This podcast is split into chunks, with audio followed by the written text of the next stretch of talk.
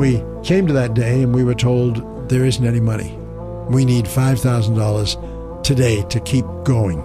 That's TWR's Alan Travers. I'm Andy Napier, and this is Footsteps from TWR. Today we're stepping back in time to the early days of Transworld Radio when the headquarters were located in New Jersey. And Alan, just as God provides for the ministry these days, God faithfully provided for TWR back then as well, didn't He? In Chatham, New Jersey, one day we had prayer meeting and staff meeting every single morning. And we came to that day and we were told there isn't any money. We need $5,000 today to keep going.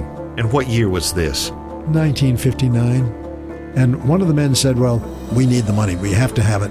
And Paul Freed said, Well, I'll see what I can do about it right afterwards. I think he intended to go to the bank and find out if they would give us $5,000 for a day just to keep going. But as he was getting ready to leave, another member of the staff came into the office and they had a bunch of mail. They'd been to the post office, and he was going through it, and there was one addressed to Paul Freed. Most of them had addressed to Transworld Radio. So he brought over and he said, Dr. Freed, here's a, a letter for you. And Dr. Freed said, Well, just set it on my desk. I'm going out.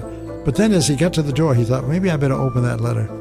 He went back and opened it up, and in the letter there was a check for $5,000. God had met our need to the penny that very day. And what did that do for the staff that day?